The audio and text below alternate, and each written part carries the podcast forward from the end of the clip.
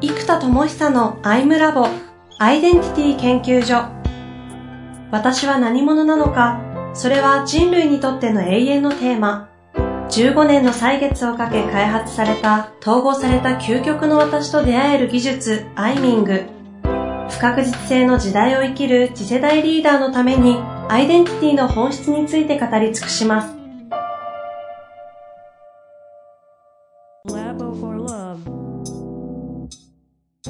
こんにちは、遠藤和樹です。生田智久のアイムラボアイデンティティ研究所。生田さん本日もよろしくお願いいたします。はい、よろしくお願いします。さあね、前回ね、ついにエネから統合がリリースされたと。はい。でね、スタート2週間ぐらいでもう3000ユーザーぐらいビュンといっているという話があってね。うん。そのジェネレーターをこのもう6年間フォーカスし続けたんですか？言ってしまえば。そうですね。これ実はね、結構ね、こもりすぎててイベントが少ないじゃないですか。家ど、家にこもってるという。だからね、実はね、結構ね、僕ね、喋りながら時間軸が結構ね、前後しちゃってるんですよ。だから、ここ、ここ何年って言ってる数字が、例えば5年って言ってたら8年って言ってたり10年って言ってたりするんですけど、結構ね、これね、厳密に考えると違ったりするんですよ。だから、ちょっとね、時間軸前後ずれてます。頭の中が5年前か10年前か、もう40歳になると分かんなくなってくるんですよね。特に 変わり映えのない部屋にずっといるって生活してたので。思ってるような時間軸がちょっと感覚違うんですね。そうなんですよ。まあ、私、この間、福岡出張行った時に、生田大先生の発明家の部屋を見学させていただきましたが、本当にこもってんだなというのがね、もう、でもない巨大パ PC たちが、なんか、はい、あれは、軍、軍事裏を見てるかのような、コックピットみたいな。コックピットみたいな。されてる、巨大な、巨大な PC だけじゃなくて、ちょっと僕のお腹の方もだいぶ巨大化してきておりますが、頑張ってます。まあ、という話にもつながると思うんですけれども、はい、まあ、ジェネレーターにね、こう発明家としてフォーカスしてきましたが、リリースによって、今度はその今までの他のイノベーター、リリーサー、プロデューサーと言われるロールを、ちょっとこう、フォーメーション変えていくという流れになりそうみたいな話が前回あったんですが。そうですね。で、ここでまず、一番コアロールの発明家が発明品を作るってアウトプットしたじゃないですか。はいはい。で、次、じゃあ発明品の広げ方っていうところでも違いが出てくるんですね。で、イノベーターな僕からすると、やっぱり、社会のイノベーションを最も早くやりたい。で、そうなると最もイノベーティブな仕組みってなってくると、オープンイノベーションだなって今感じちゃうんですね。シェアコミュニシェアリングコミュニティですし、IT 業界でワードプレスとかプラグインとか、ね、ワードプレスのプラグインとか、まあ無料、有料ありますけども、少なくとも大元のワードプレスって無料じゃないですか。うんうんうん、で、かつ、発明家ってアイデンティティからしてくると、その、前も言ったかもわからないですね。ニュートンって運動方程式でライセンス取ってないじゃないですか、子孫とかも。はあはあ、ということは、人類値のレベルにはライセンスは発生しないと。発生しないと。するのであれば、千年値、千年の時を越す地を作ろうと思った場合、もともと1000年越した前提でその子たちを扱うならば、ライセンスなんていうのはコンテンツそのものには発生させなくていいんじゃないかということで、なるほど。その話じゃないですね。もうそうなんです。だから、エネカラーも、まあ、インサイトマップももともとそうしましたけども、まずは上演権と口述権っていう、研修とかで使える著作権の部分は、えー、放棄しましょうと。で、書籍とか映像もいずれ放棄しようと思ってるんですけど、今の段階で放棄しちゃうと、インサイトマップの書籍って僕が出す前に誰かが出しちゃった時に、内容が間違ってる可能性がかなり高いわけですよ。うん、ってなっちゃうと、えっと、本当のが分かんなくなっちゃうので、まあ、自分のを出したりとか、その、参照できる大元ができたら、あとはカスタマイズして、インサイトマップを使ったマーケティング手法とか、インサイトマップを使ったチームビルディングとか、これを僕は何種類も書くわけにいかないので、それは、どんどんどんどん信頼できる人たちに書いてってもらったり、もう自由に勝手にみんなが書いてきてくださいと。なんかそんな感じにしたいんです。なので、まず全コンテンツをオープンイノベーションモデルにして、えー、もう有料無料限らずに自由にできる。これやっぱ C2C の社会じゃないですか。Facebook にしたって、YouTube にしたって。っ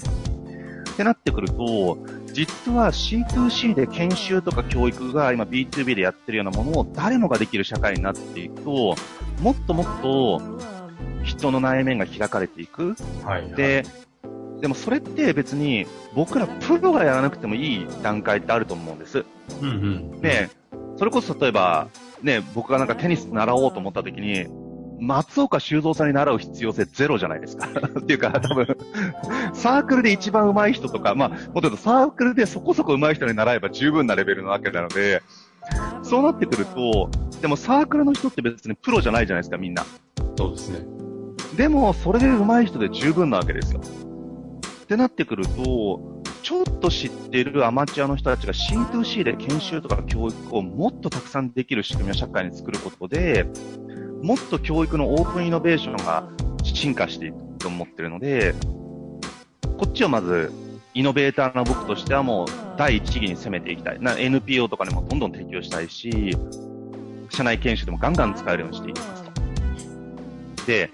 C2C っていうのは裾野が広がる仕組みじゃないですか。うんうん、で、その代わり、例えば、テレビと YouTube で起きてるみたいに、YouTube ってやっぱりうぞうむぞうだったり、まあ、例えば、品、品格みたいなものが完全に守られるかというと別に倫理協定もあるわけじゃないですから、海外の見るとひどいやつがやっぱりありますよね。なんで、どうしても C2C で規制を敷かないで自由にやっていいよってなると、まあ、言い方を悪く言うと、うぞうむぞうという状態になります。玉石混合になるし、でも、そめたら玉石混合の玉っていう人もいっぱい出てくるわけですよ。うん、なので、でも、玉石の石を恐れて、玉を生まないよりも、イノベーションでいくんだったら、一部生まれる玉の人たちのために、もう玉石混合になっていくことはもう宿命なので、もうそれは受け入れて展開しましょうと。だからこうなると、安定したハイクオリティがどこにあるのかっていうのが分かんなくなっちゃうんです。はいはいはい、なので、まずは、インサイトマップ講座とかエネカラ講座って冠をつけないでくださいと。あの、オープンイノベーションモデル。つまり、私がやるリーダーシップ研修なんとかとか、その中にコンテンツをインクルードする形で、インサイトマップというコンテンツを引用してたら、エネカラというコンテンツを引用している。で、そういう形であれば、一応、あの、もう、例えば100%エネカラー講座とか100%インサイトマップ講座でも、タイトル、冠だけ変えてくれれば、もう全部使っていいよという仕組みにしちゃって、そうするとブランドマネジメントがいらないんですよ。なんかその使い方やめてとか、そうするとブランドがってなっちゃう。でも、インサイトマップをちゃんと学びたいとか、ちゃんと技術をトレーニングしたいっていう人も中にいますから、そこは、えっと、今度、エキスパートインパクト、つまりオープンイノベーションが裾野を広げ、エキスパートインパクトが頂点を上げる。うんうんうん、で今度こっちの頂点の、まあ、少なくともインサイトマップ1000枚ぐらいやってますとか、あの、もうプロとして圧倒的にこなしてますとか、えー、B2B で、例えば大手企業が研修で発注するときに C2C でバーってやってる人だと、その、僕、インサイトマップの講座できますって言われたときに、あの、本当にできる人もいるんですよ。いるんですけど、結局、その、精査するコストがかかっちゃうんですよ。ふるいにかけるコスト。はいはい、その人事が100人あって1人しか講師頼める人がいない場合、どうしても100人に会うコストがもったいないから、全部お断りってなっちゃうわけですよ。なので、じゃあそういう人事、大手企業が安心して企業研修、例えばマネージャー研修で発注できる基準の人たちっていうのをちゃんと用意しとかないと、その安心して発注できるエキスパートがいないじゃないですか。はいはい。なので、こっちのエキスパート育成っていうのをやろうと思ってるので、オープンイノベーションバッと裾野を広げて勝手にやっていいよってする代わり、今度はフルコミットで学びたい人は、もう来年からですね、この自己投稿の全技術を1年間フルコミットでプロ向けにトレーニングするってスクールを作ろうと思ってるんですね。はあ、はあはあはもあ、新新しいビジネスの話ですね。う、そうです、そうです。なんで、オープンイノベーションにするからこそ、本当のを学びたい人たちは、インサイトマップすら、収容の一部だし、その、全部の自己統合理論の世界では。で、エネカラーも、その入り口と、あと、エネルギー、身体感覚とのリンクとか、うん、そこまでじゃないですか。うん、うんな。ので、まあ、身体感覚とリンクしてるっていうのが多分アセスメントの中では、おそらく世界唯一じゃないかっていうぐらい、面白い仕組みにはなってると思うんですけども、でも、とは言っても、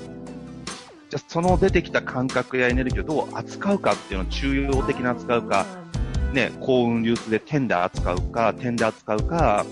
あの、陽の強化で線で扱うかとか、これやっぱり自己統合理論全部が分かってることでできる支援っていうのがあるじゃないですか。うんうんなので、一個一個バラ売りするんじゃなくって、もう全部を理解する人をエキスパートとしてたくさん作っていく。で、こっちのエキスパートインパクトがリリーサーとしては絶対必要だと思ってるんですよ。うんうんうんまあ、本当に僕ら B2B でね、研修とかをやった時とかに、そこで登壇できるクラスってやっぱ簡単じゃないんですよ、当たり前ですけど。なので、そこができる人たちっていうのをちゃんと育成する、この頂点を伸ばすエキスパートインパクト、その広げる C2C の、えー、オープンイノベーション。この二つをリリーサーとしては頂点を伸ばそうと。あえー経験上。で、イノベーターとしてはその広げちゃえ。まあ、量と質ですよね。うんうんこれをイノベーターとリリーサーは望んでいるので、この二つを戦略として同時展開する。で、挟み込むっていう形。なるほど。これ、いつだ？もう覚えてないですけど、2年半とか前ですかね。もともとこのエネカラーとか統合とかが出る前に、てかそもそもアイデアが出てるか出てないかぐらいの時に、単純にリリーサーベースでエキスパートインパクト的にこの自己統合の技術をとにかくスクール形式で広げようってやろうとしたんだけど、これじゃイノベーションが起きないっつってカットして、やそうなんですよ。出たじゃないですか。ここで再発動ですか。あの、やっぱり武器が、エネカラーと統合っていう武器が揃ったって感じですね。あやっぱりエネカラーリリースして、まあ、ちょうどほら僕の Facebook で繋がってる人って研修業界の人が当たり前だけど、同じ曲だから多いんですよ。ーそうすると、やっぱり各社から、うちでそれ使えませんかっていう連絡がすごいいっぱい来ましたし、あともちろん人事担当者の人もいっぱい繋がっ、いっぱいじゃないですけど、あのー繋がってるので、まあそういう人たちからもこれうちの会社できませんかって結構やっぱいっぱいオファーをいただけたんですね。なので、あの、それぐらいやっぱり武器が出たっていうのは大きくって、なんでこのエネカラー投稿が出たことで、その、武器がないと戦略が機能しないじゃないですか。うん、うん。でもその戦略を機能させるだけの武器が、まだ小さいですけど揃い始めているので、それは完全に出揃うタイミングと戦略が発動するタイミングっていうのを、まあ、ここから、なんか、揃えていくって感じですかね。まあ、戦略、戦術の発動ですかね。戦術か。あーうん。あまりに当たり前の話ですけど、さすがアイデンティティ研究所だけあって、ビクターセンさん自身が本当にアイデンティティベースでビジネスやってるんですね。そうですね。当たり前、当たり前ですけど。結局、経営戦略って限界があるんですよ。すべてに陰陽があるんですよ。オープンイノベーションにも陰陽があるし、エキスパートインパクトにも陰陽があるし、自分が研修を提供することにも陰陽があるし、完全に下がってパーツ屋さんのみをやることにも陰陽がありますから、うーん、正解がない社会において、結局一番確率が高いのが、そのリーダーとか経営者がどれだけ本気かとか、どれだけ腹の底からそれをやりたいって思ってるか、やろうとしてるのかっていう、覇気とかエネルギーみたいなものっていうのは、あの、結果がどうであれ出るじゃないですか。うんうん。で、出た時に、やっぱり、そのトップリーダーの人たちとのね、お付き合いも、まあ、こんなこもっててもなんかありがたいことにお会いさせていただくことがね、あるんですけども、やっぱそういう人たちって何で見てるかっていうと、エネルギーとか器とか資質とか何を見てるかって視座とか視野とか、能力以外の、なんか、器みたいなものを見られてる感じもしますし、ね、自分もまだまだ未熟ですけど、やっぱりそれは見ればある程度はもちろんわかるものですから、結局その人がどれだけ腹決めてんだみたいなことが最後の最後の決定要因だったりするんですよね。で別にそれを狙うわけじゃないですけど、やっぱり